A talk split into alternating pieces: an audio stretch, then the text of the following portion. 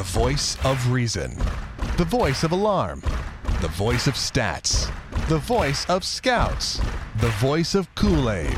The voice of dismay. The voice of Davo. And here we go. I am so excited to turn the calendar over to the 2017 Major League Baseball season. Another 162 games plus hopefully several more into October and maybe November, dare I say. It is Davo on another edition of your Dish Clubhouse conversation of the preseason variety. This is our season long prediction edition of the Dish, an annual thing I've been doing the last few years with my good friend Jake Lutz, who is the Clubhouse Conversation Insider, freshly back from Surprise, Arizona, just a couple of days ago. Jake, welcome to yet another prediction edition of the Dish. This is my favorite one of the year. I don't know about you. Yeah, I love it, David. Can you believe we're less than a week away from opening day? It's just crazy.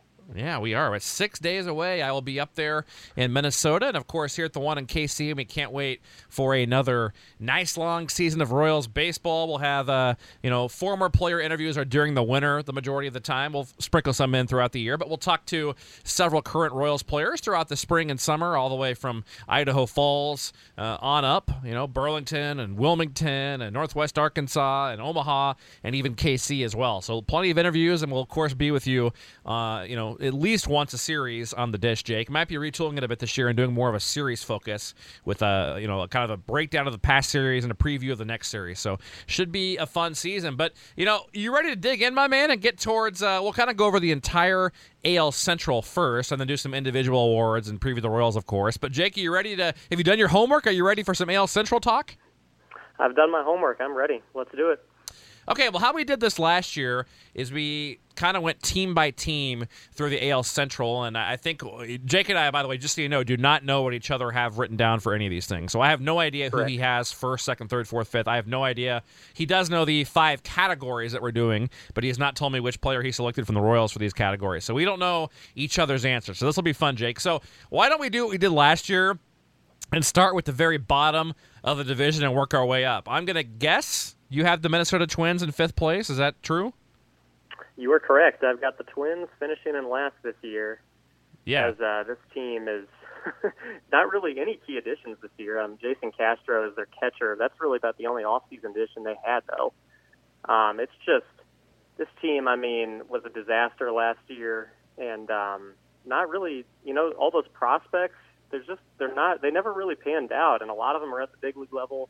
Uh, we're still waiting for Buxton to have that breakout year. I think he may finally hit a little bit this year, but you know we know he can run and he's a good center fielder, but it just hasn't happened for him, and he's gotten hurt a lot. So it's really uh, Dozier, and then just you really don't know what you're going to get out of the rest of the guys in that lineup right now. Yeah, it, the Twins are a team. I agree with you. I've got them at 71 in 91. I will tell you all, we'll tell you the PECOTA for each team as well. I kind of like to mock PECOTA because it's the most worthless thing in the world for, I mean, okay, I shouldn't say that. There are some good parts of PECOTA, more for individual. I do think there's some merit with a lot of the stuff that PECOTA is based on. And so I don't want to, I don't mean to totally be a jackass about PECOTA, but as far as predicting teams, I'm a, you know, I'll admit it. We're a bit of, a, we're, we're a bit homerish here on, on Clubhouse Conversation. I do think, Jake, that we are pretty, uh, pretty, you know, honest with our assessment. We do have a little bit of blue goggles on, but I think for the most part we are pretty true to seeing baseball and, and forecasting it as much as we can without the shades on. But PECOTA, I know you, Jake, you feel the same way as far as their team mm-hmm. uh, projections go. We don't like them very much, but they do have the Twins at 78 and 84, which again is seems way too high for oh. me. 78 wins for the Twins from PECOTA. I don't know. I don't know if it's the Ervin Santana and Kyle Gibson that really impressed them at the top of that rotation, or you know the one one and a half solid relief pitchers they have. But I'm with you, Jake. You look at this Twins team, and, and I think it was probably fair to say the most disappointing team in the AL Central last year was the Twins. You come off that year, the year before, and Twins fans thought they had legitimate uh, momentum going. But you mentioned uh, Byron Buxton, Jake, and he can run like the wind, obviously. And and you saw Miguel Sano finish strong last year as a power hitter. Max Kepler, whose you know parents were in the in the ballet over there in Germany. Max Kepler. Um, what, what, do you remember that monster home run stretch he had, Jake? Or didn't he hit like eight I home do. runs in five days or something like that last year. Yeah, he he was a streaky hitter last year, and they they've got some power in that lineup. You know, I think their lineup again could you know several guys who can hit 20 plus homers in the lineup. But the problems with this team are not really the lineup; it's more of the rotation, the defense, and the bullpen. Which all of those is a problem. I mean, their defense last year worst in the AL. Do you know how many errors they committed last year? No, how many? 126. that was 29 more than any other American League team. Oh That's how God. bad they were. And they they haven't gotten any better. I mean, they said Sano is going to play some at third base this year, which I don't know, David. I I know they've been playing him there in the spring, but I I'm it's hard for me to even imagine that guy playing third base. If, if I'm uh, Raul Mondesi and some of these other guys, I'm pushing bunts every freaking game against if he's playing third, right? Absolutely. Yeah, and then as far as the pitching staff too, I mean, they had a 5.08 ERA as a team last year, and uh, just none of the starters had good years, and some of those guys could bounce back. Kyle Gibson had an off year last year. Uh, I think Ervin Santana, he was solid last year. I think he'll be fine again, but I, I don't know if Phil Hughes is actually going to bounce back, and Duffey, Santiago. It's just I mean, it would take a lot for this team to actually meet what PECOTA is saying, 78 wins. It would take literally everything going right. Is there a way to bring back Booth Bonser? I, I miss seeing Booth Bonser pitch for the Twins up there when you know I remember the Royals teed off on him towards the end. I, I love that guy, man, Booth Bonser. But yeah, to, to be serious, though, you're right, Jake. That there really is not much going for this Twins team. Like like we talked about, the, the lineup is not bad. I mean, especially some of these guys coming to their own. Buxton setting the table with Dozier, you know, complete Royal killer. We know Dozier is one of, if not the best, offensive second baseman. Of course, Mr. Cano has some things to say about that, and Altuve has some things, and Kinsler, has some great guys uh, throughout the league. But he's certainly up there, uh, certainly with their power. Uh, but you know, you've got Joe Mauer and Kepler and Sano. So yeah, the lineup is is is pretty good. I mean, it's at the very least, it's a solid lineup. But you're right. I mean, your rotation. I mean, some people like to say the Royals have question marks in the rotation, which I don't agree with. We'll talk about that much later uh, in a little bit. But there certainly has some uh, some question marks, and I did like the Jason Castro signing that you mentioned. Um, a guy that underperformed offensively with the Astros last year. The Astros expected more out of his bat.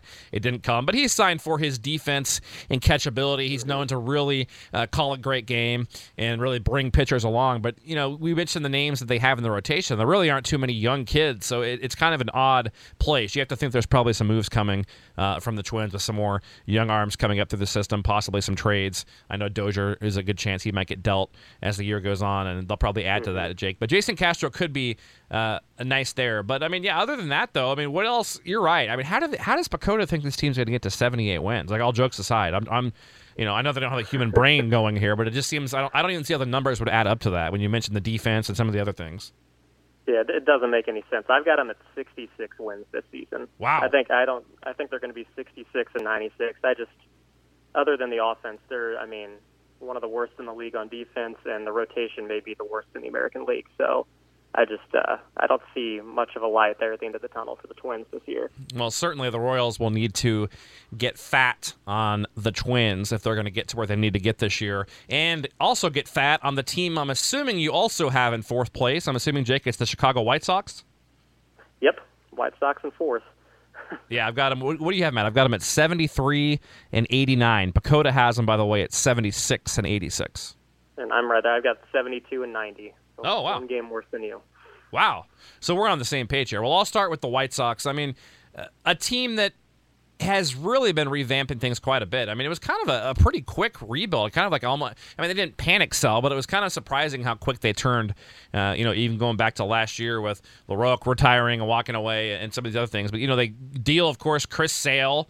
Uh, you know, Adam Eaton gets dealt over to the Nationals, which I'm going to be very excited to watch. Uh, Adam Eaton and Trea Turner and Daniel Murphy and Bryce Harper. Man, that one through four, there's going to be fun to watch. But uh, thankfully, I, Adam Eaton wasn't maybe his normal self last year comparatively, especially against the Royals. Didn't have quite the head-to-head year he has some years past. But I'm excited to get him out of the division. A guy that just was a pest out there. But yeah, he's gone. Eaton's gone. Sale's gone, and of course, Jake, the ultimate Royal fan favorite, Brett Lawrie is gone, amongst others. But I mean, it- it's a team that uh, still has a good lineup. Let's talk about their offense first. I mean, you've got Abreu, a guy who was disappointing last year. I know a lot of people, myself included, thought he could uh, potentially be an MVP dark horse candidate last year. Didn't even come close to that. You know, you got Todd Frazier, who's either hitting the ball to the moon or striking out. You've got uh, Miguel Cabrera, who likes to hug people, and you've got the newly extended Tim Anderson, who's a nice player, a nice up and coming infielder there. But uh, you know, talk about their run, about their offense, Jake. I think they'll be able to score a decent amount of runs.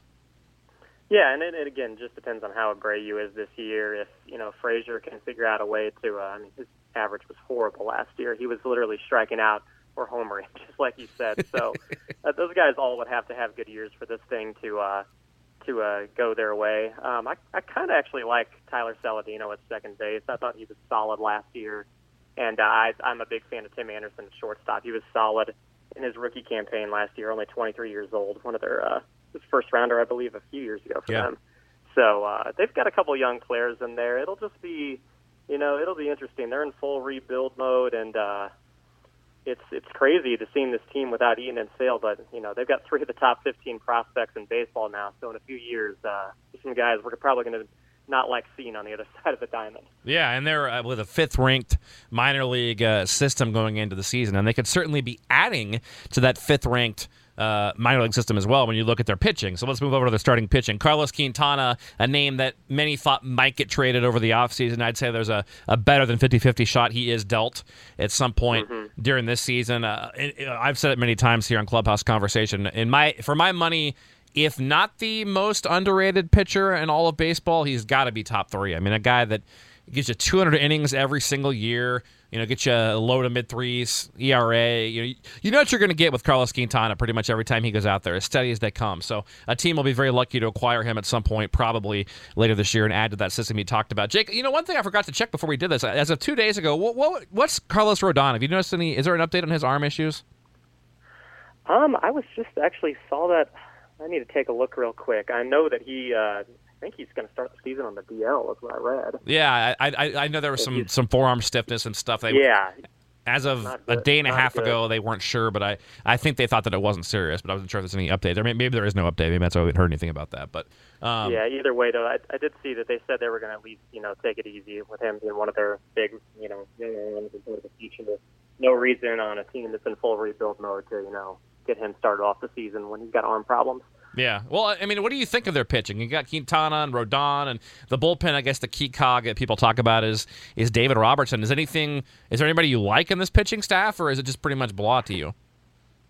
I mean, I, I, other than Quintana, I don't really like anybody in the rotation. I, you don't really know what you're going to get from Derek Holland or James Shields. He was so bad last year, and Marlon Gonzalez was okay, but uh, you know when he's your number two starter, that's not really a good sign. So um, I think Quintana will be dealt, you know, at some point this year, and I will be happy to see him leave the division.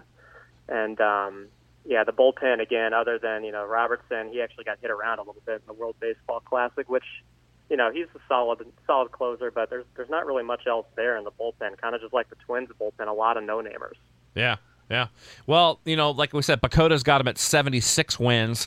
Uh, I have 73. You have 72. So we all seem to kind of agree on that. I definitely think this is one team. We talked about the Twins earlier. We don't. You and I both really don't see any possible way they could maybe get 75 max. We don't really see any way the Twins can approach the PECOTA ridiculous thing. But I think PECOTA is not too far off on on this one. Jake, I could see this White Sox team if they got off to a really good start and kept the team together if they were in it and kept Quintana. Maybe Rodon came back healthy. A couple bullpen arms really matured. You know, they've got some good young studs in the minor leagues, as, we talked about. I mean, I would say there's an outside chance this could be a 500 baseball team that has an outside chance of competing. Would you Would you agree they at least have a semi ceiling as compared to the Twins?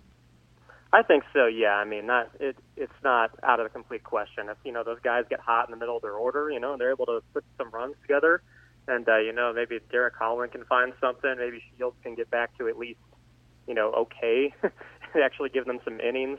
It, it would take a lot again, but it, it's not as unlikely as it is for the Twins. I think that uh, things could, if they, everything went right for this team, you know, they could be a little bit better than expected. Now, third place in the American League Central, I'm going to guess you have the Detroit Tigers. Am I right? That is correct. Yep. Okay, now I actually agree with PECOTA on the nose. It was funny because I looked up PECOTA afterwards, but I've got the Tigers the same record as PECOTA, 79 and 83. Your thoughts? Um, I have got them at 81 and 81. So we're, we're kind of right around the same area there with the Tigers. Wow. Okay. Well, you know, well, I'll start with their offense, I guess. I, I think this is an offense that I mean, it's there's no analysis needed here. It's it's got the potential to score a lot of runs. That's obvious. Mm-hmm. Um, you know, but surprisingly, Jake, you look back at last year, they were only sixth in runs scored with all those big bats. You know, which you know they probably got a little unlucky, and is, is a part of it. But B, they can't run. They're not very athletic, so some of that's not surprising. But I mean, because they were second in team OPS last year, so they were hitting the ball, the long ball, you know, plugging gaps, doing a pretty good job at getting on base. But when you can't run. You know, some of that, especially when you play in a big, big park like that with big gaps, I, was, I would assume some of that is due to that. But you would think that you know they got a little unlucky last year. We, we've got the usual suspects here: Miggy, uh, JD Martinez, of course, will start uh, the season in the DL. Miss about the first month with a sprained foot. That will hurt a little bit, but you know when he gets back, you got Miggy and JD and Kinsler and Victor and Upton and uh, Castellanos and some of these other guys. Uh, Jake, so you know as far as Detroit's offense, your thoughts? I mean, it's it's a scary lineup. It is, and when all those guys are clicking and all of them are healthy, it's it's a tough lineup. And um, you know, it, the only thing I think preventing them is the, just these injuries, and I think a lack of depth on this team too. If anybody goes down, they're in trouble. So um, it, it'll be interesting to see. I mean, I, Kinsler was. I don't know how much you watched the WBC, but he was pretty incredible for the United States team. I think he'll probably start the season off swinging a hot bat. And uh, you know, it, it'll just be you know, if JD Martinez can get healthy, and uh, you know, Miggy stays healthy all year, I think still the lineup could be uh, very solid, and they could be right in it at the end. This just seems like a team, though. And I, I think we've said this every single year. And Cabrera's always hurt. The, the guy can never walk somehow, but he, he plays like 150 games every year. Uh, It just doesn't it just seem like Jake. I mean, you've already seen. I mean, JD is still pretty young, so him missing time is not a big deal. But I mean, in Kinsler's in his prime, and Upton, Castellanos. I mean, they're not super old. I mean, they're not you know pushing walkers to the ballpark or anything. But don't you think between Miggy and Victor Martinez, I mean, doesn't it just seem like one of those guys is going to eventually have a really bad like you know, blow out a hamstring or ACL. It just seems like one of those guys is due for a, a big injury, knowing how they're always banged up. I mean, I'm not, I'm not hoping that on them. I'm not predicting that. I'm just saying. Right. I'm just saying that's one of the things you have to look at when predicting the Tigers. Yeah, and I mean, there's been so many close calls, you know, with Miggy over the years. It seems like if you know once a month something goes wrong and you think he's hurt, and you know just something minor. But uh, yeah, it wouldn't surprise me if he spent some time on the DL this year. Same with Victor Martinez. It's just these guys just struggle to stay healthy. Even Upton too. I mean, we'll see. Um, but they're going to have to. This whole lineup's going to have to stay healthy for them to be able to stay competitive all year. Now, pitching wise, um, I would say that the Tigers' pitching rotation is the upper end of mediocre. You know, I would call them. I would not call them good, but I would not call them. I, they're probably slightly above average. Of course, it comes down to Verlander. Um, but last year, you look at their uh, pitching was not great. They were 11th with a 4.24 ERA in the league. You know, Jay Verlander bounced back nicely. Obviously, Jake Michael Fulmer is a complete up and coming stud, one of the most exciting pitchers uh, with the ability he has to miss bats. Although, you know, I know he's trying to not miss as many bats and trying to, you know, pitch to contact, which the '90s Royals found out does not work well. but you know, he's trying to go deeper into games. But you know, you, you got some decent possibilities behind him. Again, nothing real sexy, but I mean, you got Daniel Norris, a guy that you can't help but pull for with his story.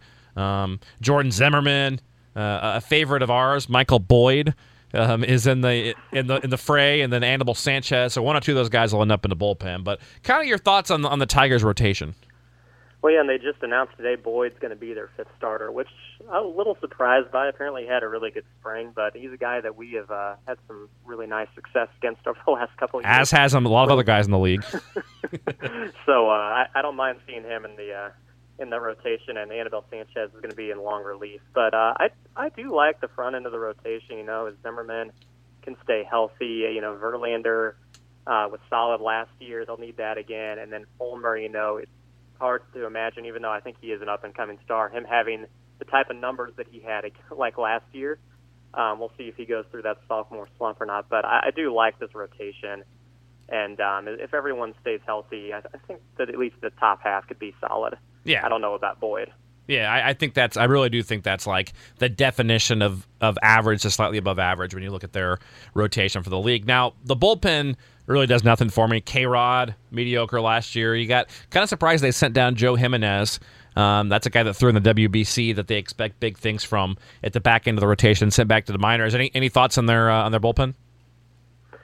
Um, yeah, you know, it's it's pretty similar. Uh, looks like they'll have Shane Greene in there again. I K Rod was was fine last year, nothing special. Um, it'll be just interesting to see. You know, we we I remember last year at this time we talked about just how horrible the bullpen was, and uh, it's I don't think it's at that level anymore, but it's still not um, not a bullpen that you're going to be afraid of when the starters come out. Yeah, this to me is a team like we said, PECOTA 79 83. That's what I have. You have you said 81, right? Or 82, I forget. I got them at 81. 81. 81. Yeah, this this to me really is a 500 team. Like this is, and I know a lot of mm-hmm. people say that about the Royals for the experts. We'll talk about that in a second. But this is what you call really a 500 team. You've got a good offense. You've got you know, uh, almost good rotation. You've kind of got mediocre on de- or below average on defense, I should say. Mediocre mm-hmm. bullpen. It's, it's and with injury question marks in there. This to me is just a 500 team written all over it. So it's a team I could see the White Sox competing with possibly because the White Sox are younger and have more upside than this.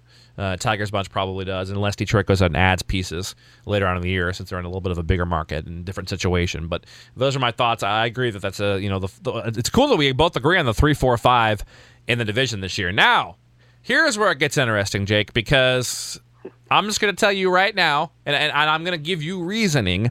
I'm not. I don't have the blue goggles on. I mean, I do have mom, but not completely. All right. So, I, I, would. I just want to put it out right. there right now, Jake. I have got the Kansas City Royals winning the AL Central, and I'm very confident about it. Do you agree with me, or do you have Cleveland in first?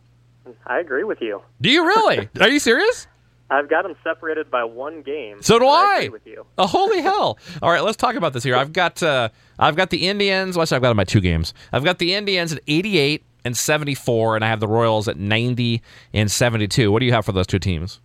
I've got the Indians exactly at 88 and 74, and I've got the Royals at 89 and 73. Wow. Okay, so we're the dead same on Cleveland and one game off on the Royals. I will tell you, Jake, you'll love this. PECOTA's got Cleveland at 92 and 70, which I'm not going to laugh at. That's doable. And then they've got the Royals. You're going to love this. 71 and 91. how how are the Royals 20 games under 500? Yeah, let's go through this for a second, Jake. The Twins supposedly are going to win 78, according to PECOTA, with Kyle Gibson, Ervin Santana, Phil Hughes. I mean, uh, uh, so they're going to win. Tyler Duffey, you know, they're going to win 78 games, right? And then the White Sox are going to win 76 with, yeah. Eh, eh, But uh, that's laughable. I digress. 71 and 91. Well, let's go through second place Cleveland. Then I'm glad you have it this way actually because I was confused how we were going to go through this if you had uh, Cleveland in first. But yeah, so second place Cleveland. And, and, we'll talk about this team a little bit more than we have the other ones. Um, you know, the, the, media, the majority of the national media, uh, you know, would just see uh, assume that we just pencil them in as AL Central champs, right, Jake? It's already over, right? They already won the division, right? yep, that's that's what they're saying at least. Yeah, I mean, and you read the reasoning is well, they added Edwin Encarnacion.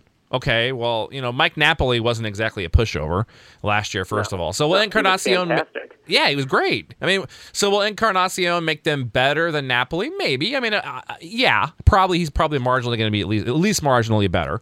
But I mean, let's not act like Napoli was a pushover and they, you know, it's not like they went from, you know, I don't know, Ross Gload to to, to Edwin Encarnacion. Right, and Napoli was a key to their clubhouse too, and to their mentality. Right. I mean, he, he was a leader on that team, so I think he brought more to the table than just what he brought on the field. Be careful, Jake. You're going to make the sabermetrics people mad, the PECOTA people mad. they don't. They don't factor that in, do they? No, that, that's an intangible. That doesn't. These are robots we're talking about. There's no such thing as leadership and playing together, and they're just robots that are, you know, right. you know. So just remember that, Jake. So no, but to be real, Edwin Encarnacion is definitely a nice addition. You know, I would have liked to have seen him not go in the AL Central. So yeah, I'm not going to downplay. That's a, that's a really nice signing for Cleveland. He's going to add to the already potent offense. Let's go through this here. We got you know some really good bats, Jake. I mean, you look at the top of that order. You've got uh, well, Kipnis will begin the season on the DL. They don't expect him to miss more than a couple weeks max. And then you've got um, Lonnie Chisenhall on the DL as well. But you know, eventually when that team gets healthy, you're going to have the top three. You're going to have Lindor up there. You're going to have Kipnis up there. You're going to have Santana up there.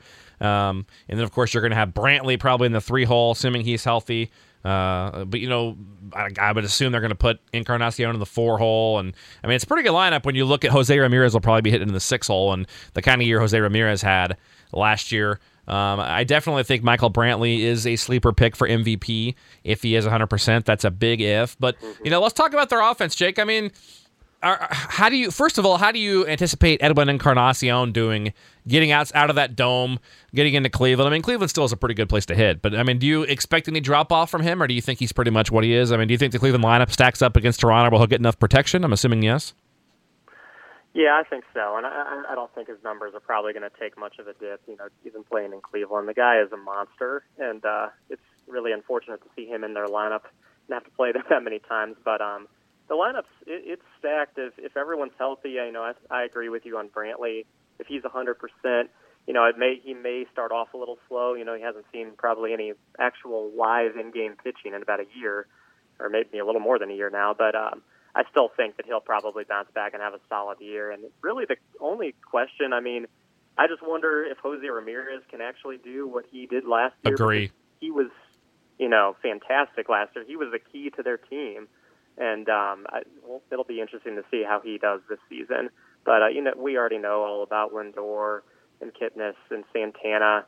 Uh, Lindor is just an absolute stud at short. I think he's going to be a monster this year too. So it's it's a solid lineup. There's not an easy out in it. Yeah, and speaking about, I, I, like that you brought up Ramirez because he was one of the more underrated pieces and a guy that had a monster career year last year for Cleveland. And I did speak with an unnamed uh, you know, pitcher, we'll say this offseason, who went over Jose Ramirez with me in depth. And, you know, because I had an argument with this guy about a year and a half ago. I told him that Ramirez was a really good player, and he's like, no, he's got holes in his swing. It's easy to get him out, blah, blah. I think a lot of people are going to figure him out, according to some things I've heard this winter. So I would I would not bet on Jose Ramirez having another big year. And, and, one of the questions you might ask us, you might say, well, how do you have the Royals ahead of this team? We'll talk more about the Royals later. But when I look at a couple of the question marks on Cleveland, I think they do have plenty of them. Number one, is injuries. You know, we'll talk about their pitching as well, but their couple starting pitchers are, are question or not questionable, but have questionable injury past. I mean, one of them's already got a sore elbow. You look at Brantley, can't stay healthy. Kipnis is already hurt. Chisenhall's hurt.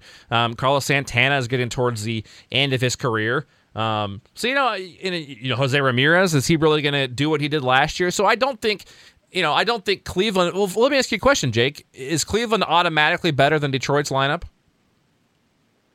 Um, I don't think so necessarily. And, and again, injuries are going to play probably a role here. And honestly, that's one of the biggest factors I have, I think, in who's going to win the division between the Royals and the Indians is who's going to have more injuries. Whichever team is, whichever team stays healthier is probably going to win the division. So, um, you know, yeah, as far as Detroit's lineup and Cleveland's, I mean, they're both they're pretty similar in the way I look at them. You know, especially starting the season. I mean, you know, the three, four, five for Detroit is just is not more scary than Cleveland. So um, it, it's going to be interesting, yeah, to see if all these guys can stay healthy. It's not a good start when you've already got two to three guys possibly on the DL in the lineup. So yeah. we'll see what happens. Now, rotation wise, obviously, if they're healthy, they're the best rotation in the American League, possibly in all of baseball, but certainly in the American League. Um, Corey Kluber, Carlos Carrasco, who's already had some elbow pain early on, mm-hmm. who missed playoff time last year, as did Danny Santana, who's in the rotation, Josh Tomlin, Trevor Bauer. Um, Josh Tomlin, to me, is one of the most lucky pitchers in the majors. You know, I kind of, you know, made, made a little jab at sabermetrics a little bit earlier, but if you look at some of his things, XFIP, some other things, he is a guy that got fairly lucky. The contact rate tells me he got a little lucky last year. I'm not totally sold on Josh Tomlin. Trevor Bauer, I mean, who knows when the guy's going to fly a drone and cut a finger off? But no, but I mean, interesting guy. I don't, I don't know that the four five in that rotation is better than the Royals. I mean, you look at uh, Vargas and and uh, and Karns. I think certainly could be just as good. Um, you know, or, or if you put in Wood or whoever it is, I think certainly could be just as good. As, you know, make that a wash there. Um, I'm not completely sold that Corey Kluber is going to ever have the year he had a couple years ago, and I think he's getting towards the back end of his peak. Um, I think Danny Duffy could easily match up with Corey Kluber and make that a wash. And you look at Carrasco and Santana, one of them is bound to probably go down with the, you know, I, with the injury history, the recent history, and the already sore arm and elbow and in spring training. And I think Ian Kennedy is very underrated for what he does. We'll talk about this in a bit. And, and Jason Hammel's kind of a wild card as well. But I mean, I'm not. I, I, admit that if Cleveland's healthy, their rotation is better than the Royals. I'm not trying to say the Royals have as good of a rotation, but I'm just saying, telling you there are some question marks there because I'm trying to explain why I say Cleveland is not a slam dunk to win the division and why I don't think they will. And, and you know, the main two guys that I thought really overperformed last year, Jake, were Ramirez and Tomlin. What are your thoughts? Yeah, I agree completely. And also, I think the Royals have a lot more depth in the starting rotation this year than Cleveland does. So the Royals can afford, you know, guy, a guy if a guy goes on the DL for 15 days or something. Where Cleveland, I don't think they can necessarily do that. They're going to need that whole rotation to stay healthy throughout the year for it to be, you know, productive. So uh, yeah, I, I don't think it's really as far off as uh, the people are thinking as far as how the rotations compare to each other. Now, Cleveland's bullpen profiles better right now on paper than the Royals. You've got Andrew Miller. Hopefully, he'll blow a save many times this year, like he did in the WBC. But you've got Andrew Miller back there. You've got Cody Allen. You got Bryan Shaw. You got Boone Logan, who's like 170, it seems like. Um, but I mean, so they've got some real nice pieces there at the back end of the rotation, and of course, they've got a great manager. Terry Francona is amongst the best I've ever seen at managing a bullpen. Does get kind of annoying when he does it. Him and AJ Hinch, where they're down eight in the eighth inning, it gets annoying. They're playing matchups then, but you know. Overall, Jake, he's he's a great manager as far as handling pitching. Uh, the bullpen, are you are you sold that these guys are going to continue to do what they've been doing? Because as most teams find out, the shelf life on relievers is typically not more than a few years. You know, I'm actually, you know, I, I think it's a solid bullpen still, but I'm I'm slightly concerned after watching Andrew Miller pitch in WBC. I don't think he's hurt right now, but you know, his velocity was down a little bit. He was having a lot of control problems, and it could just be because this is, you know, normally spring training, and that's how it goes for him. And that very well may be, may be the case. But with all the innings he threw last year and stuff, and just seeing that, um, it'll just be interesting to see if his arm holds up the whole year or not, because he's obviously the key to that bullpen. Yeah, yeah. Cody Allen, Bryan Shaw, nice pieces as well. Boone Logan. We'll see what mm-hmm. happens there. But, you know, I don't know. There's a lot of veterans on the Cleveland team, and there's some guys that I thought really overachieved last year. So we'll see. I, I do think it'll be a neck and neck race all year, and I think both the Royals and Indians will have to get fat on the Twins and to a degree the White Sox as well. But getting now to the Royals, Jake, which PECOTA has at 71 and 91. You said you have them at 89 and 73, and I'm 90 and 72, right? Yep. All right. That's correct let's let's start. We got a lot to go over here. Let's. I'm, I'm asking you a lot of questions because you were out there. I did not make it out to Surprise this year, but you did. Um, but let's start with the offense here. So the Royals 13th in runs last year. Jake, one thing I think we both agree on that we have to say from the start here. Number one is before we get to the bullpen, the bullpen's not going to be as good as it was last year. Right? In my honest opinion, the Royals are probably going to have a league average bullpen heading into the year. Uh, at least on paper, we'll see what happens there. But um, the starting pitching to me is going to be pretty good. Um, I, I, expect it to be kind of up with the Tigers there, kind of on the upper end of mediocre or upper end average to the lower end of good. Probably on paper is how I view the Royals' rotation at this moment. The offense is going to have to do a lot better than 13th in runs last year, Jake, for the Royals to get to the 89 or 90 wins uh, that we're looking at. I think probably a top seven uh, run producing offense is going to be the bare minimum for this offense. Agree? I would agree, yeah, and I, I think the offense will be much better. I really like this lineup this year. Um, you know, the only really concerning thing we've had in, in spring has, has been Soler just being, you know, striking out in almost half of his at bats this spring, and now has the oblique injury that may put him on the DL at the start of the season. But uh, luckily, Paulo has been he is swinging a red hot bat this spring, so that's a good sign. He, hopefully, he can continue what he did last year. But I, I think the offense is going to be much better.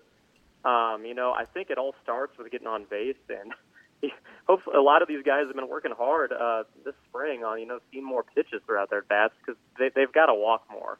Yeah, I mean, 382 walks as a team last year. That was 42 fewer than any other MLB team. That's bad. It's and, it, and it's just yeah, you've you've got to these guys have got to start taking walks. Salvy has got to be more selective, you know, in, in his few at bats in the WBC as well as uh, early on in spring training. He was seeing a lot more pitches, which is a good sign. But it's not just him; it's all these guys. They they have got to be more patient at the plate, and that's I think going to be the key to them, uh, you know, and to this team scoring a lot more runs. Agree. And let's kind of go through some of the guys here. In my mind, Jake, the Royals have four key offensive additions. You might say, wait a minute, four. But let's go over this. So they, they lost Kendrys Morales. Um, mm-hmm. So, you know, that's really the only major loss to the offense. Now, let's start off with one of the four I'm talking about. Brandon Moss uh, will take over primarily as the club's everyday DH. I suppose it's possible we see him a bit in the outfield, especially uh, depending on how long Soler is out for. He doesn't play a great defensive outfield. But uh, what did you see from Brandon Moss out in Arizona, and what are you expecting out of him this year? Um, he, he got off to a slow start at the plate in Arizona, but uh, if you've been watching this past week, he is really heated up. In fact, earlier today he hit one out of Surprise Stadium, which I'm not sure has ever happened.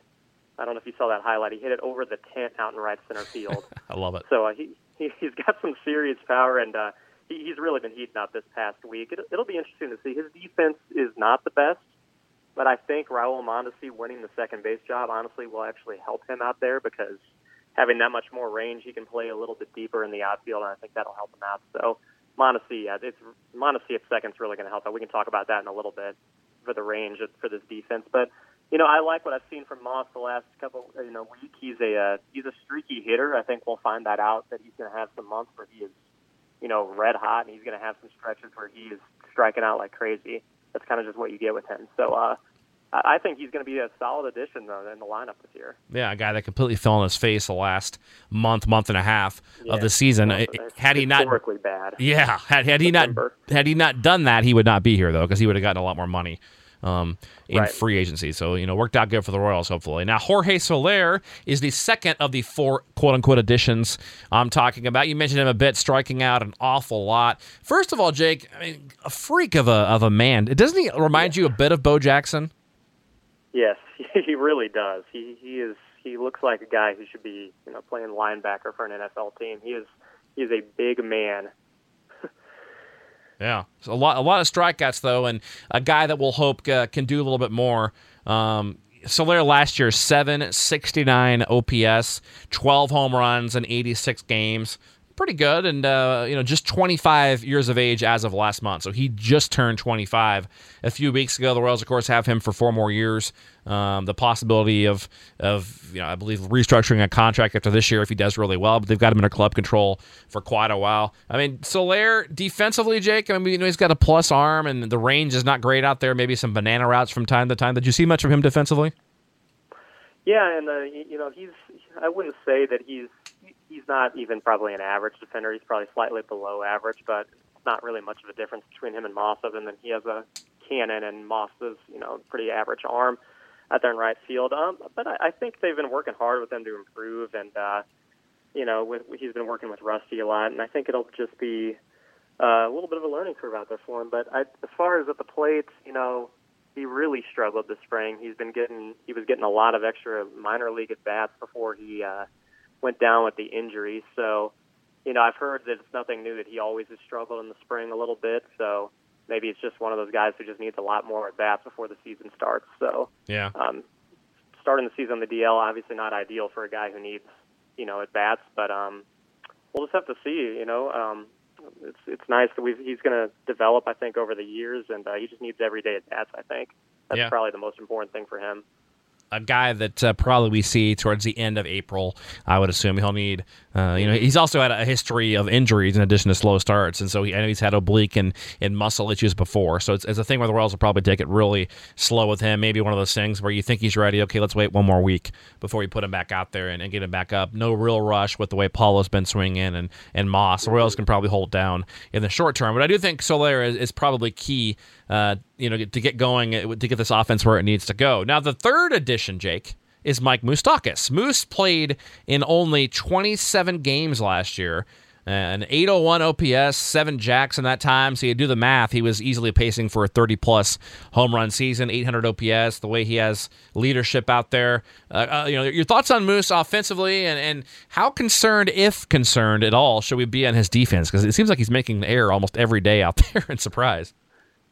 Yeah, his, his defense has been a problem this spring, and you know he, he's been on the shelf for a little bit with the injuries, so he he uh, hadn't seen everyday work, and I think it's just getting those reps in again. But um, as far as the plate, you know he he looks just fine. He's been swinging a good bat uh, the last couple weeks. The power is definitely there, and um, I think it's just for him getting back into baseball shape. I mean, the uh, the fir- first day I was down there and I saw him, I, I barely recognized him. I mean I wouldn't say it's a bad weight that he's put on necessarily, but he, he's put on, pro- I would assume, 10 to 15 pounds this off season or since we last saw him. And a lot of this also is muscle in the upper body. He's just he's got a big upper body right now, but uh, hopefully that'll help him hit even more home runs. So uh, I think he's going to have a solid year offensively.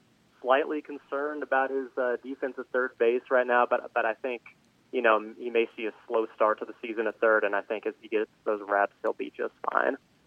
The fourth addition, Jake, is Alex Gordon because I expect a much better season out of Alex Gordon this year. And that's one of those things you could say, well, you know, how can you predict uh, injuries or you know question marks for Cleveland, and then turn around and say that you think Alex Gordon's going to turn. So I get that. I mean, there are certain things that have to go right for both clubs, but I do think it's a fairly safe bet that Alex Gordon will rebound. Last year, he did hit a pretty solid amount of home runs, 128 games. Don't forget he missed about a month, and he did hit 17 home runs. So that's you know probably 22, 23 home runs if he's playing.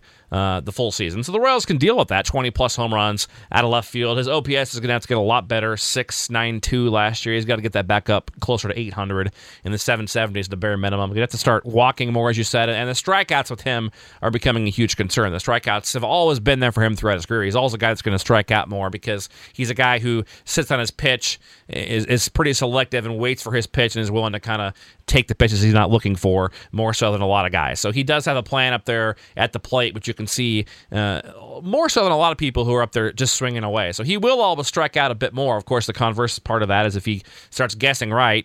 Um, you know, he's hit, hitting balls quite a bit. I, I, I don't want to call him a guess hitter because he's not a guess hitter, but he has a very clear plan up there at the plate. So, your thoughts on Gordon this year? I mean, I guess we'll know this year. You know, he's getting to the point of his career, hitting 32, and you know, getting towards the the twilight. I guess in a couple more years here. I guess we'll probably know this year, Jake, if, if he's ever going to rebound to what he was, if last year was a fluke or not. I think so, and and he's one guy I'm pretty confident is going to bounce back. Just when you see how hard the guy works, you know, he he owned up to everything about last year and was so frustrated with his play, but I think he's you know, worked as hard as ever this off season. Of course, is in incredible shape. We we know that, but it's always amazing to see him the first day of camp when he's back and just is. you can tell he hasn't taken a day off the whole off season. Um, but but he's a guy. You know, he's been solid in spring training. Of course, he always hits pretty well in the spring, but his swing looks good. You know, I love the way he works the count. I'm excited about the possibility of him hitting leadoff. That's pretty much what Ned has pretty much done everything except confirm that he's going to hit leadoff on opening day. I, I think him working the count, he's exactly the type of guy you want up there. He's going to actually take pitches, you know, and uh, and get get a good bat in. So I'm, I'm excited about what Gordon can do. I think he's going to bounce back, and I think he's going to show off some power this year too.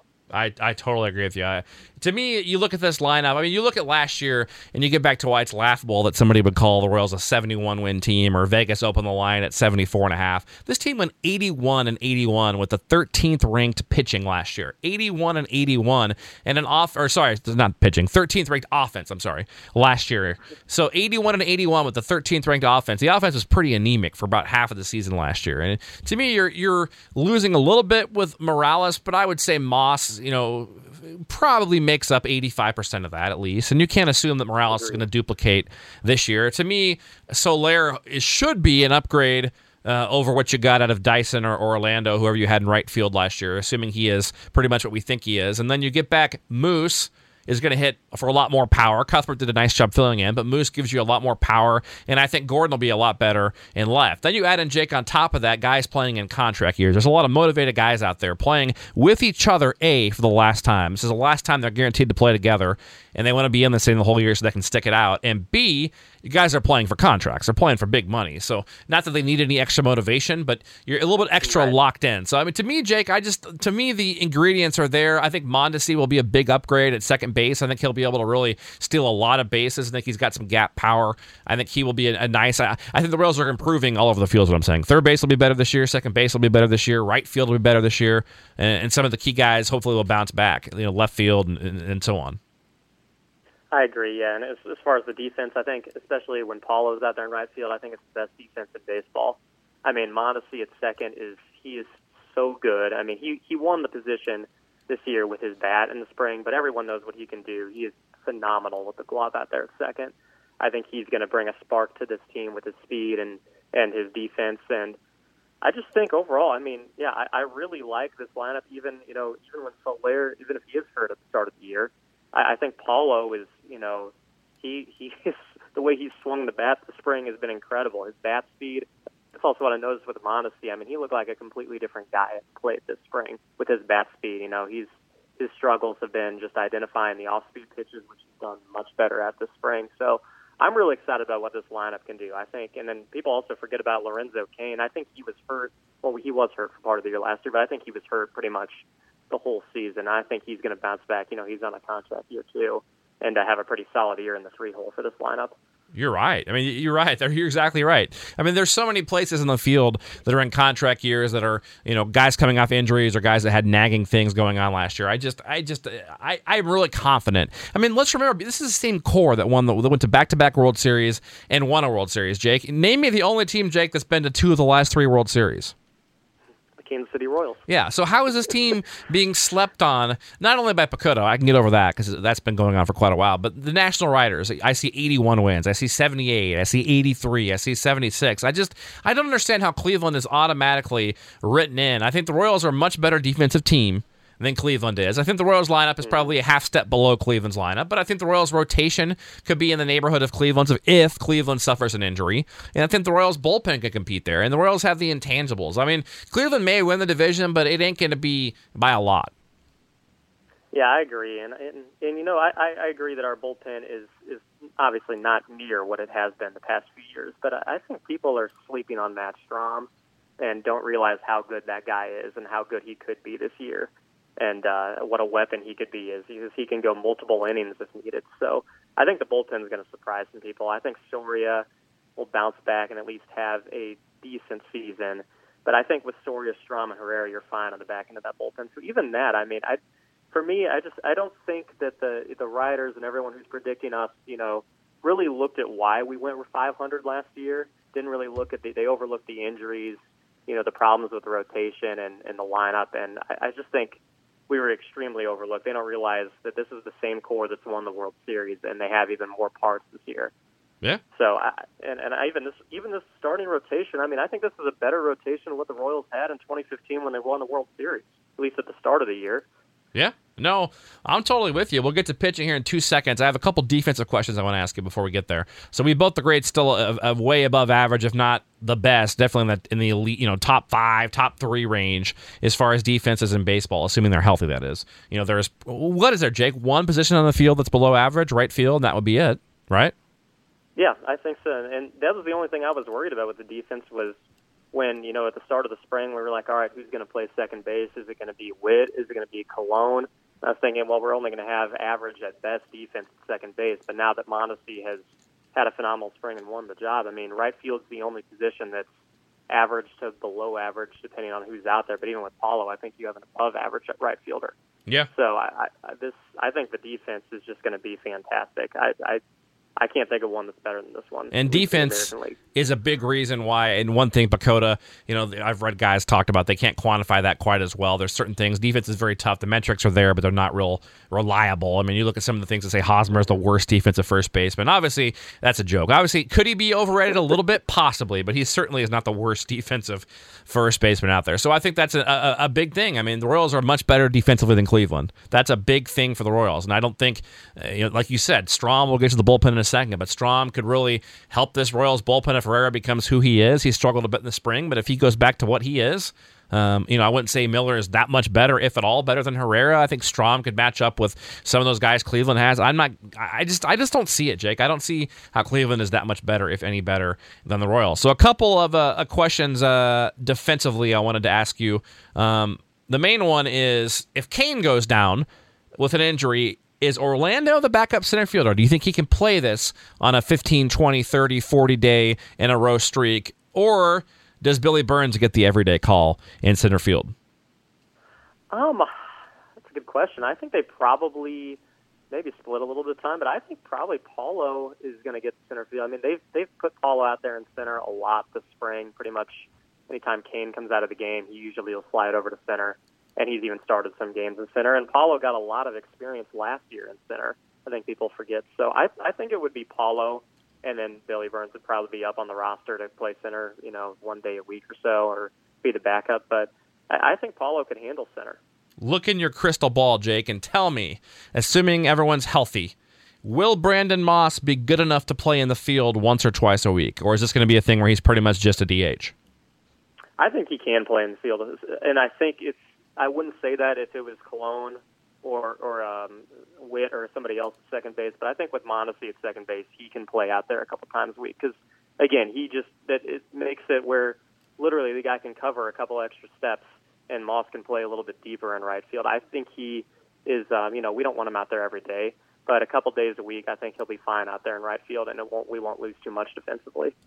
Now, getting to the pitching, we'll begin with a starting pitching, and, and of course, do a rest in peace again, and uh, and uh, you know, Yordano Ventura is in our thoughts. Obviously, it's a very sad situation. His family and, and friends and the whole organization and all of us really are still in a mourning period, and you know, his poor family. You can't even imagine what they're going through. So we definitely want to send our thoughts, continued thoughts, out to the Ventura family and to all the parts of Royals Nation who have been affected by the the tragic loss. So, um, you know, with that said, a, a tip of the cap to the Glass family for a couple of reasons. I thought they handled the entire situation with dignity uh, and class. Did a really nice job.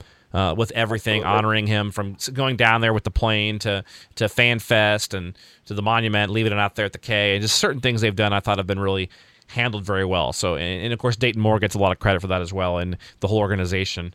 Um, so, a tip of the cap on that, and also I want to give a tip of the cap to the Glass family for going out there and replacing Ventura as best they could on the field, considering the situation. It's not going to be an easy thing, but they did go out and get the best, in my opinion, best two guys, or arguably the best two guys. I guess Doug Fister is still out there, but you know they added Jason Hammel and Travis Wood.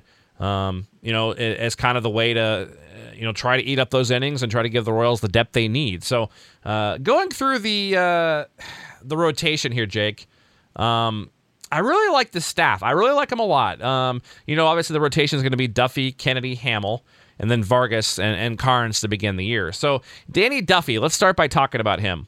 Um, last year, 12 and three, with a 3.51 and 179 and two thirds innings. Signed the five year, $65 million contract, which is great to have Duffman here, hopefully for the rest of his career. Hopefully, he has another five, six, seven really good years left in him, and they can all be played here in Kansas City. What do you expect out of Danny Duffy this year? Is he on the level? Of since we're talking about Cleveland? Is he on the same level as Corey Kluber and Santana and and even Quintana and some of these guys? Is, is he up there, Jake? Is that uh, is that far fetched? Because we both know he could be there, but is it realistic that he could be in that level?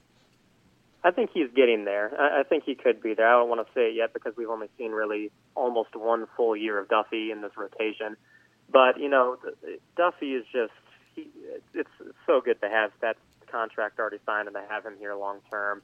And you just, I love the way he goes about his business.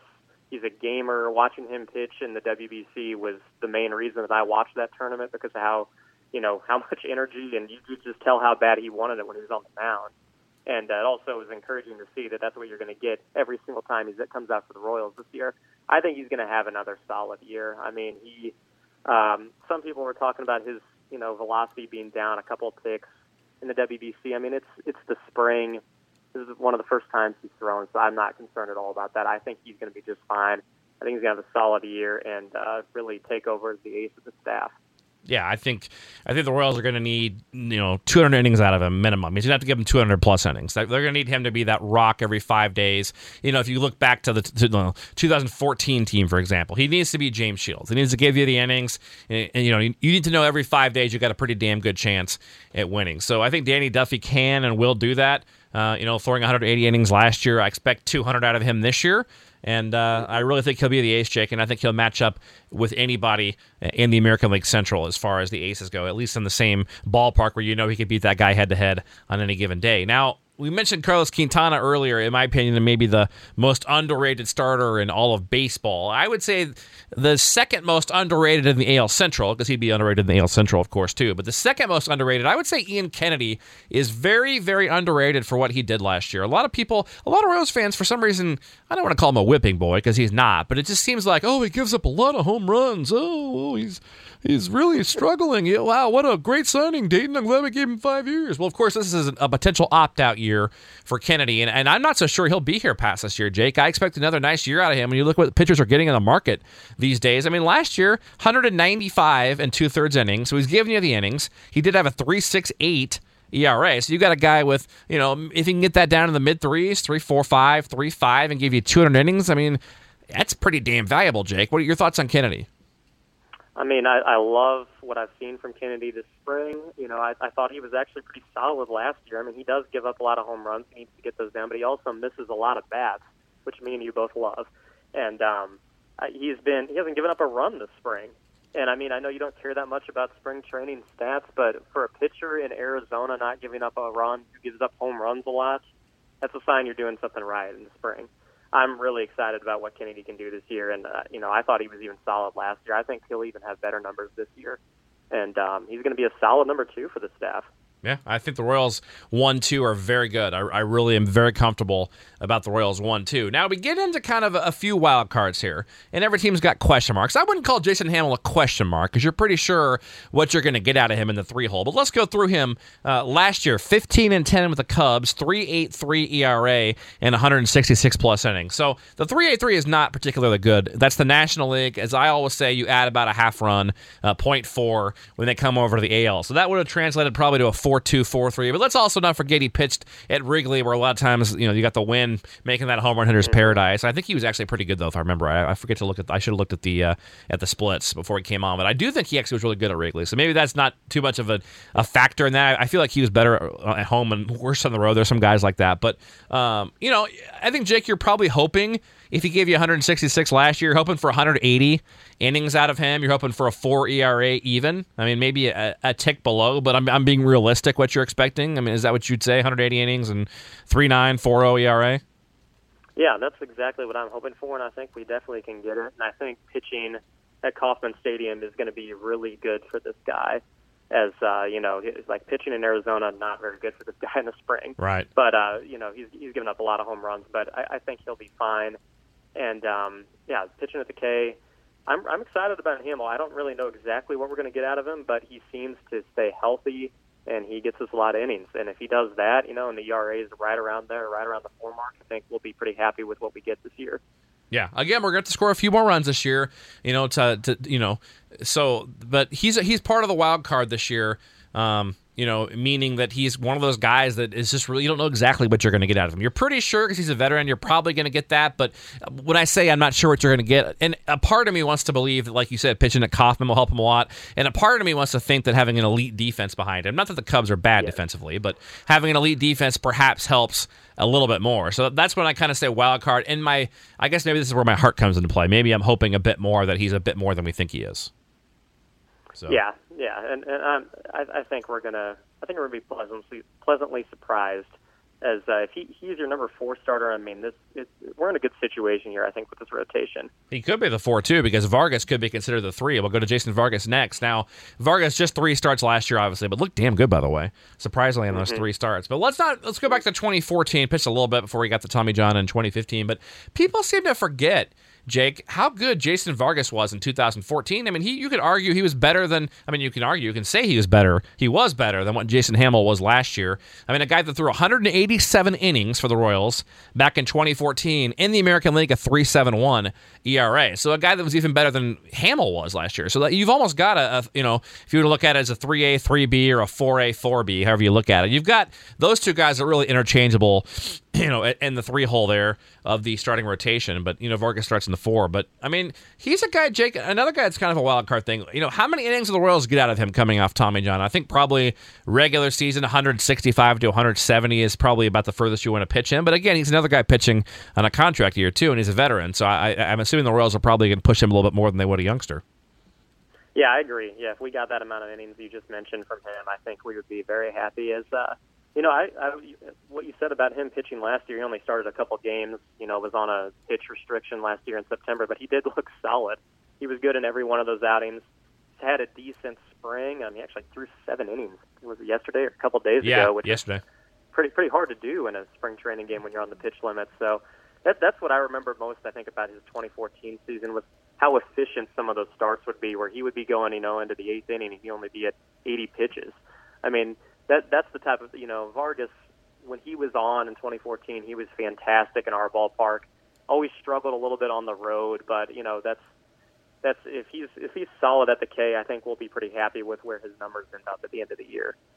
Vargas, a guy that really knows how to miss barrels, uh, really kind of the left-handed. You know, I mean, I'm not. He's not Greg Maddux, um, but he's kind of like a left-handed version of of a of a you know uh, the brain surgeon type pitcher out there. He even got the glasses to boot. I, I think Hudler calls him Doctor Vargas. So he really is a, a, guy that knows how to pitch and a guy that knows how to miss barrels out there. Of course, we also have another guy like that out in their bullpen, Chris Young. We'll talk to about in a little bit. But your fifth uh, fifth spot in the rotation, very interesting here is Nathan Karns, a guy who kind of became a, a, cancer in Seattle after they took him out of the rotation, wasn't happy about it, and let his the front office know and his manager know there, who nobody likes by the way, Lloyd McClendon. We talked about that last year, but uh, Karns, here's a couple things about him, Jake, that stuck out to me.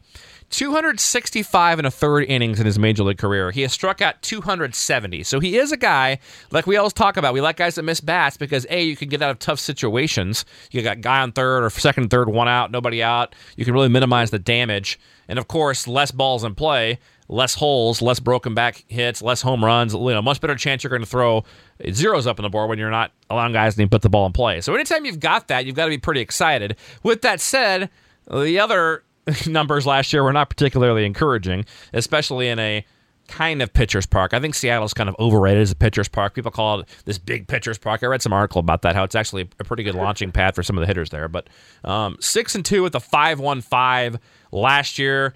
Um, the thing about him, Jake, is I didn't realize, I guess in my head, until about a month and a half ago, in my head, I thought he was like 26, 27. He's actually 29. So he's not a guy, he's still he's a guy who's in the peak years in theory of his career. He's still young enough where he could.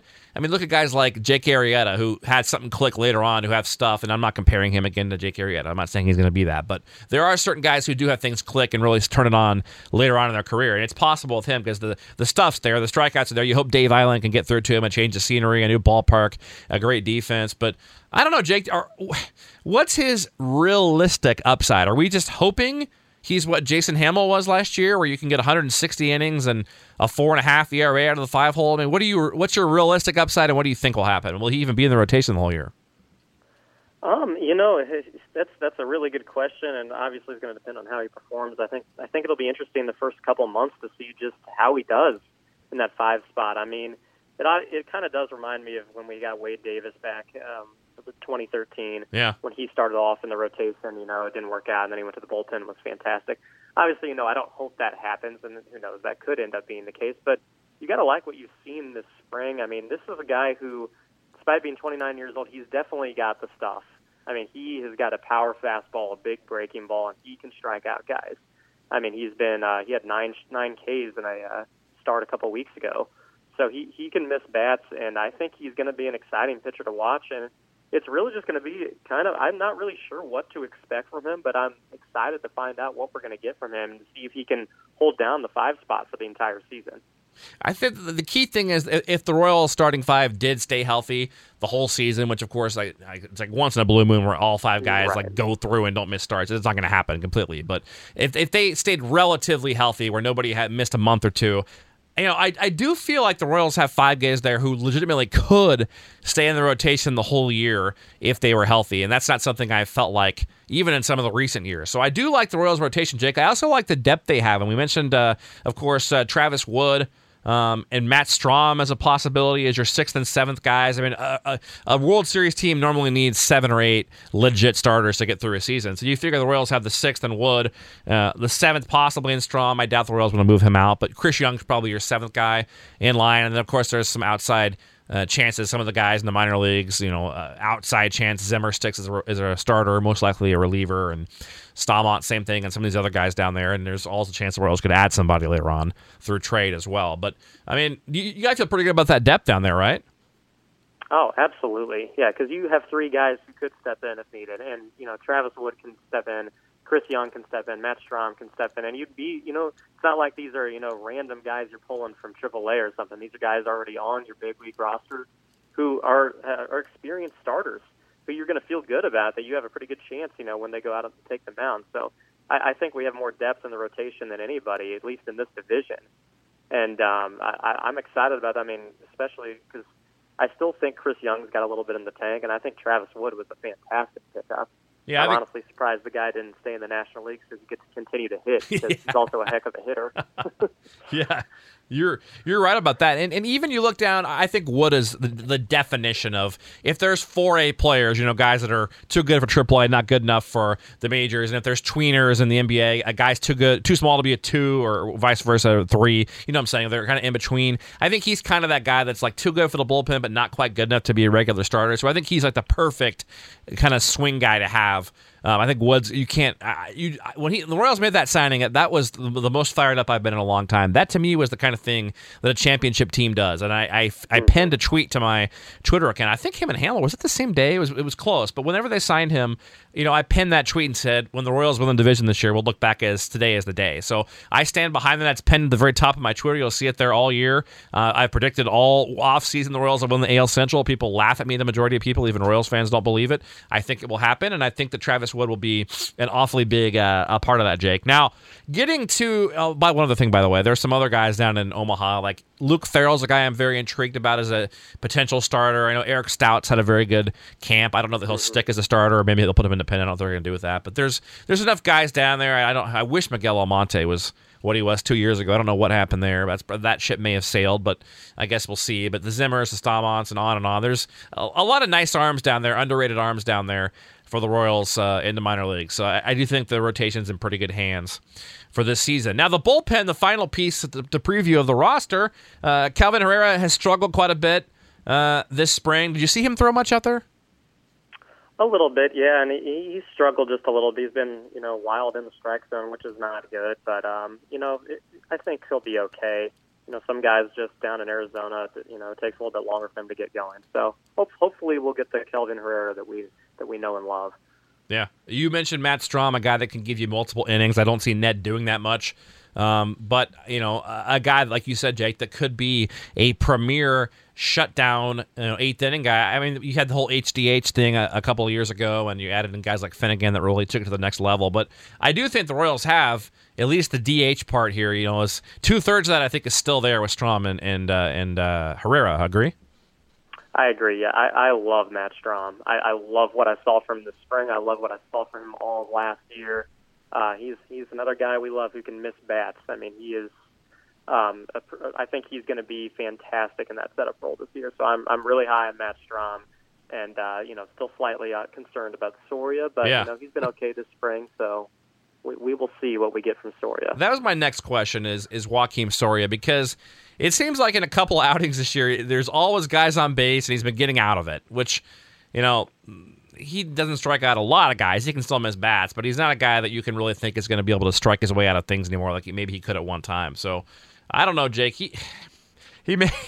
he makes me awfully nervous, Jake. I mean, uh, tell me why I should give him a clean slate and, and, be positive this year. And one thing I will say to Royals fans listening is don't boo the guy at home, especially like last year he got booed on opening day. I remember that opening night game against the Mets. Like that was the biggest joke ever. Like let's try to stay positive, right? Do we seem to wipe the slate clean, Jake? I mean, talk me through this. Give me a mental counseling session on Soria. Well, we do, yeah, and, and really, it just for Soria to be successful, he's got to start missing more bats. I mean, that that was last year. I know that there was some bad luck at times with him, but you know, he's not he wasn't striking out anybody. So you know, guys are putting the ball in play off of him, and uh, he's just got to he's got to limit the walks, and uh, you know, hopefully the strikeout numbers will go up this year and and we'll just see. I mean, uh, first saw him the first time out this spring. You know, I believe it was the second game down there in Surprise, and of course he loaded the bases with nobody out immediately. and I go, here we go again, and then he somehow efficiently gets out of that situation. Right. So, you know, just just typical Soria. But you know, it'll be interesting to see. I I think he will bounce back. I don't know if he'll be an elite guy in the pen by any means, but if he can bounce back and just you know have a solid year and hopefully get the strikeout numbers up, that's going to be the key for him.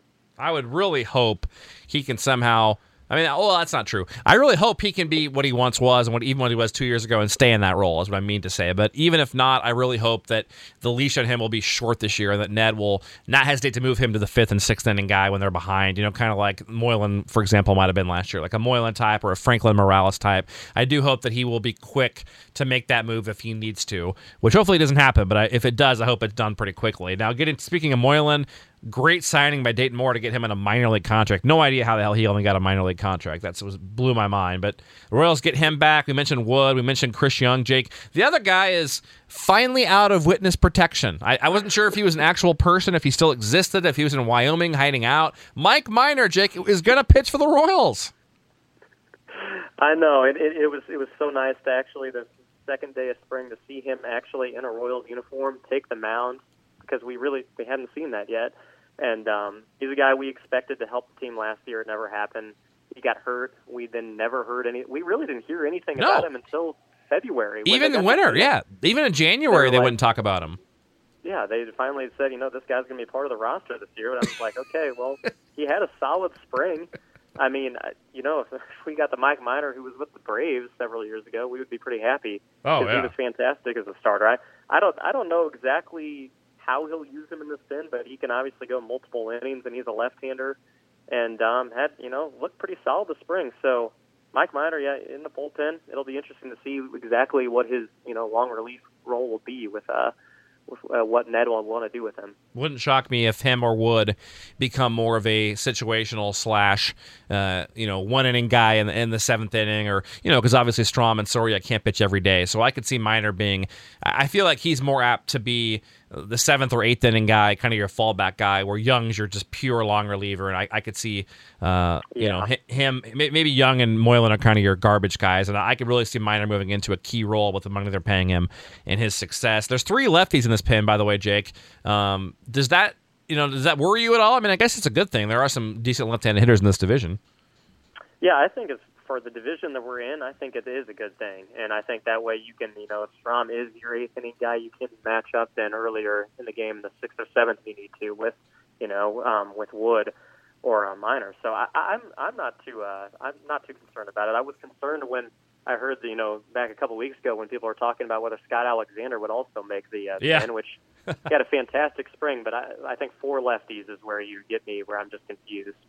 So, um, you know, it's too bad for Alexander because there's a lot of bullpens he would have made this year with that type of spring. Yeah, but I, I'm sure I'm sure we'll see him at some point this year. So, Man, the more we talk about this bullpen, the more excited I get because you think, let's not forget how good Brian Flynn was last year. And we can kind of laugh now because he wasn't seriously hurt falling through the roof of his barn the day before spring training. But he's probably a month away from being a guy you could see at some point in late April, early May as a possibility. He was very good last year, a guy that could even start in a pinch, Jake. We should probably throw him in the hat for a guy that come up could come up Yeah. for a few stars. Probably not long term this year because he hasn't, hasn't been built up. But, um, you know, you've got guys like Flynn, you've got guys like Kevin McCarthy, who we saw last year. Andrew Edwards is on the forty. Even guys we mentioned like uh, like Alexander is a, a nice option. I mean, they really do have some pretty good reinforcement down there. And one thing we always talk about, one thing Dayton Moore has always been able to do since coming here is put together bullpens. He, you know, brought guys off the scrap heap like Ramon Ramirez back in the day and Robinson Tejeda, and you know, you just go on and on. He, he finds these guys and and plugs them in, and they do well. He knows how to put together a bullpen, and um, so you know, I, the more I talk about this, the more excited I am about this team. I, I Jake, this team is good. Wow, I didn't even realize how good the pen could be this year. You know, I thought, I guess I just assumed they were going to be a league average bullpen. Can we agree that the league average is kind of what the floor or what the basement is? Like, Kind of like if things go bad, you know, obviously injuries could change everything. But assuming guys are healthy, can we agree league average is probably the worst case, and and the best case would be uh, top three maybe in the American League? yeah, I think I think absolutely barring injuries, but yeah, that that would be the floor. I mean, these the fact that this is the you know the biggest question mark for this team is a good sign because I think this is still a pretty solid boy, uh, bullpen. And uh, you know, I'm actually Peter Moylan. I mean, we briefly touched on him, but I think he's you know he's kind of a great guy to have for a matchup with right-handers too in this pen. So I, I'm I'm excited about it. Yeah. It's extremely underrated. Yeah, very good, very good. Well, our last category then, or last thing we're going to do here is we have what do we have? Five things or four things? We have four categories, right? We have four categories we're going to go over: our position player of the year, our pitcher of the year, our most improved player, and our most impactful rookie. So, Jake, I will let you begin with position player of the year. Who is your choice? Um, I'm going to go with Eric Hosmer just because. Me too. You know, I, I well, I, I guess I can start with what Yeah. I want to say about him, but but I just the guy, you know, going into the contract year, already, you know, winning, you know, the the gold with U.S. and being probably the best all-around player on the field throughout that tournament. Um, I I just think he's going to have a monster year. I mean, I think he's gonna. I think he may lead this team in you know four of the main categories. I, I think he's going to be have the best average. I think he's going to maybe lead this team in home runs, probably RBIs, probably on base percentage. So I, I'm just, you know, I think he's going to be a monster this year. I, it, it's it, it would be I would be very surprised if he has a down year by any means. I lied, by the way. We have five categories. My bad. So Five categories. Okay. so I've got Hosmer as my position player of the year also, and and I'll tell you why later. All right, so we'll leave that. That's Okay. it's another category later. So position player of the year, Eric Hosmer, and we'll touch on that. We both agree on that. Now pitcher of the year, I'll start there. Um, I'm going to go with Ian Kennedy for the pitcher of the year. Uh, 32 years old. Um, you know, could opt out this year. And again, I don't like to act like these guys try extra hard as opposed to not trying in non contract years. But it does seem like guys seem to sometimes take their game to the next level. And it's human nature. And at my job, if I know I'm up for a raise or my contract's up on, on the radio, I might try maybe 5% harder. You know, you're a little more focused and stuff like that. So, you know, I think it's human nature there. But 32 years old, I expect another big season out of him. He's a guy that quietly has been eating up innings pretty much every year, the majority of the last five years when healthy. Uh, you know, some hamstring issues and stuff a couple years ago, but 195, whatever we said earlier, innings last year. Jake, I'm looking for 205 innings out of Ian Kennedy. I'm looking for a 3 7 ERA and, you know, it doesn't really matter, but 15 plus wins. I think Ian Kennedy's your pitcher of the year, and I think there's a pretty good chance he opts out of that deal that he has after this year. What's your pick? Oh, I, I absolutely love that, and you know, I'm, I'm going to throw just a slight curveball at you. My pitcher of the year is Matt Strahm. Wow, I, I like it. I like it. I just I don't know what it is about this guy or about watching him last year because you know last year was a pretty frustrating year for this team, except for watching this guy pitch. And uh, I I just love everything about him. About a, you know a tall left-hander throws as hard as he does, misses bats as much as he does. I just think he's I think he's the biggest sleeper in maybe this entire division. I, I don't think he's a guy you know just because he has only had about a half year of experience, but I really like what I saw again from the spring. He just looks like the type of guy who can just dominate when he comes out of the pen. And I think he's going to be dominant this year as the setup man for this team. Okay. Most improved player, Jake. I'll let you go first. Um, you know, this is probably a pretty popular pick, but I, I'll go with Raul Mondesi Jr. Wow. I mean, I just after you know we saw him at the plate last year, and he looked completely overmatched. I mean, you know, every once in a while you'd see a good swing out of him on a fastball, and his big problem was he just could not identify pitches. And I'm sure he'll still struggle at times. I'm not expecting him by any means to, you know, have a good, really, you know, put up, you know, big average or anything. We don't need that much from him at second base. But I think you're going to see just a drastic improvement in the way he approaches, you know, his his plate appearances. And I think his swing, his bat speed has improved so much. Um, I, I just think he's going to be with his speed too, and what he can do on the base paths I think he's going to be phenomenal. Not to mention, we already we already know what he can do with his defense. So I think he's going to bring a spark to this team, and I'm really excited about him being the opening day second baseman. Yeah, he's a guy that really could surprise and really help take the Royals to the next level because you know nobody was really expecting him to make the team or knew what to expect out of him coming into this season. And I, I think it also can't be emphasized enough that the Royals putting him on the opening day roster and speeding up that service clock. They could have easily sat you know six seven weeks and then brought him up from Omaha and bought an extra year of uh, of, of, of, you know of control later on. But it, it shows you how much they a they believe in him, but b they're going for it this year and they want to win. So a tip of the cap to the Royals there for putting the best team they can on the field and not worrying about some of those other things. And and my most improved player will be Gordo. Um, to go along with what I talked about a bit earlier, I think we'll see more of the 775, 780 OPS. I think we'll see 25 home runs out of Alex this year, and and you know I, I really think Alex will bounce back. Uh, you know, based on a number of things, his dedication, his work ethic, all the extra hitting he put in this offseason, did a lot of things that people don't know about. So I'm expecting a very, very nice season out of Alex Gordon. Now, most impactful rookie, I'm assuming you're going with Mondesi, am I right? Yeah, and, and I guess is he technically was was last year qualified as his rookie year? No, I, I, think really I think he actually could be up for rookie of the year this year because he didn't he hardly played. What did he play? How many? Well, I, I believe it's 120. Actually, I know it's 120 at bats, not played appearances. Let me check that real quick here. He may have had that many at bats. Let's look here. Go ahead and talk about him while I look this up here. I'll look and let you know. Well, yeah, I, I mean, Mondesi is you know well one of the only few options for rookies this year, but uh, you know he's he's going to bring the spark and the energy. Um, and again, like you said just a minute ago, like I didn't have him on my radar at all as even having a chance to make this team. You know, I figure it's like okay, they say they'll consider him, they'll look at him. He got his bats last year, but he wasn't really. You know, I was thinking okay, Cuthbert, Colon, Whit are going to battle it out, and then he just you know just grabbed the spot. I mean they I'm sure it's it's amazing what he's done this spring and just the improvement over the last year. So I, am excited about what he can do as a rookie for this team. He will not have rookie status, 143 at bats, so he is over the technical rookie of the year thing. So there we go. There's the answer to that. But we'll still consider. I, I consider him a rookie still. I mean, I'll I'll give him the you know I'll give you that category there. I like that, Jake. You're going to be surprised though. I did not pick Mondesi for my most impactful rookie. Are you sitting down right now? Yes. Jake, I'm going out on a little limb here. Most impactful rookie. Another guy who some people think might be in witness protection. Kyle Zimmer. a guy who I hope, knock on wood, might finally be healthy after thoracic outlet surgery. I, I, did I butcher that, or is that how you say it? That's right, like thoracic outlet. that's correct. Yeah, that is, I think it is too. Me being the media pro here, right? Um, but uh, Kyle Zimmer, um, you know, there's not a lot of stats to look at. We we all know who he is. You know, I don't have to talk too much about him here. But you know, even heading into last year, his his kind of prospect status has dipped the last three years with the injuries and not progressing. But number 85 going into last year by Baseball America. This is top 100 out of all 30 teams. Number 65 MLB.com.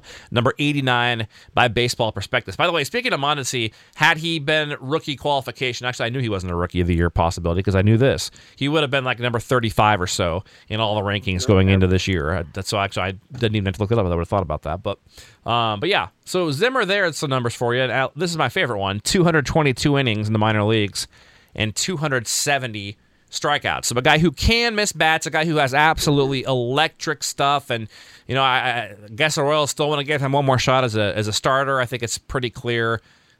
Most likely, the only way you see him in KC will be in the bullpen, and I, I think though Jake, he's a guy, and Staumont's another guy. I think the controls. I think maybe Staumont's a year away still. He needs more time to work on control. The walks are out of control, um, pun intended. But I, I think Zimmer is a guy, Jake, that we could see in the bullpen, and, and, I expect to see him. I think he could make a really big difference for this team by, we'll say, June 1st out there in that bullpen. I think he could be almost a Brandon Finnegan type, where you bring him up and, and he really turns turns it on. Kind of even to a degree, Matt Strahm last year, kind of that wild card in the bullpen. So I know you saw him throw out there. What'd you see, and what do you think of my Zimmer pick? I mean, I like it, and actually, my I'll go ahead and tell you my biggest bold prediction was going to be that Kyle Zimmer makes his debut this summer. Wow, so, I like it. I, I do. I really did actually like what I saw from Zimmer, and, and um, especially early in the spring. You know, he's the velocity's there, the stuff is there. He can miss bats. He looks like the type of guy who should be in the back end of a bullpen for this team.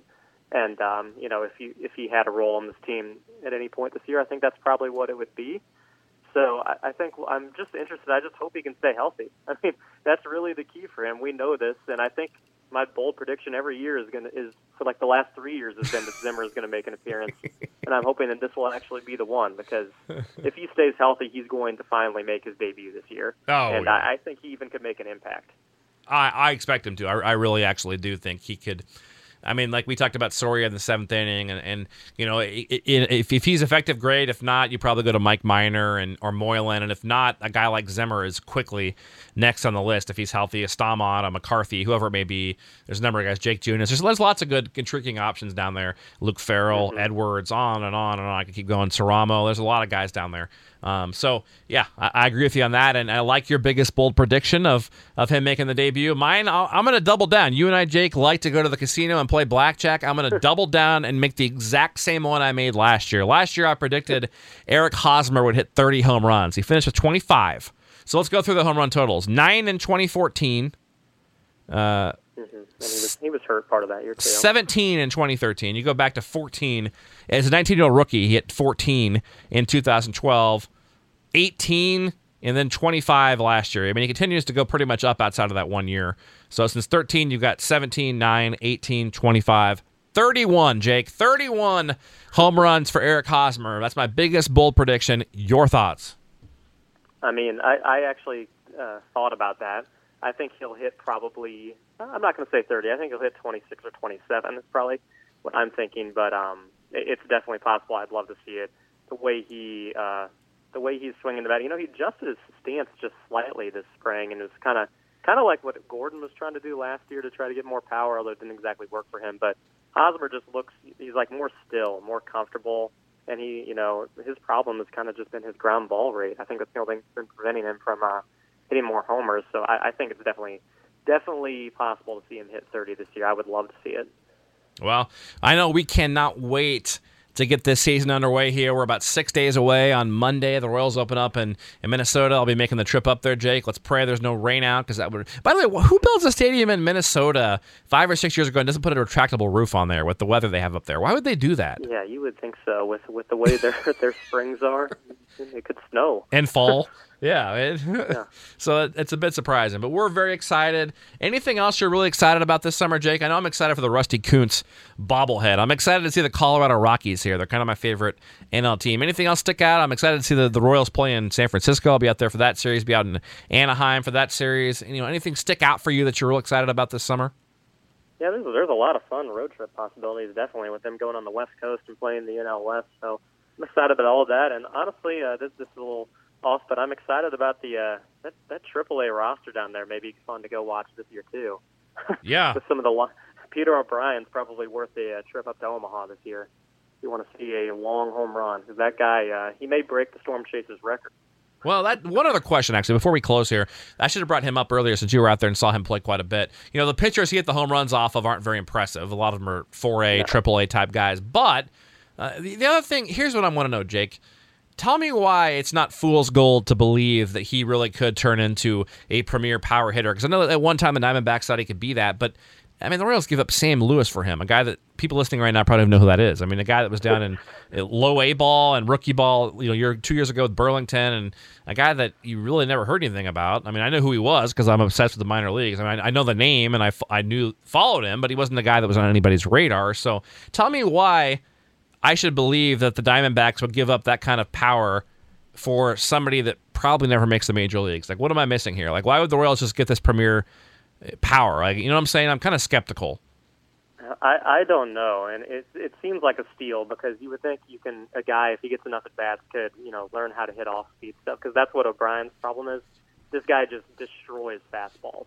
I mean, he is got some of the best power I've ever seen in person.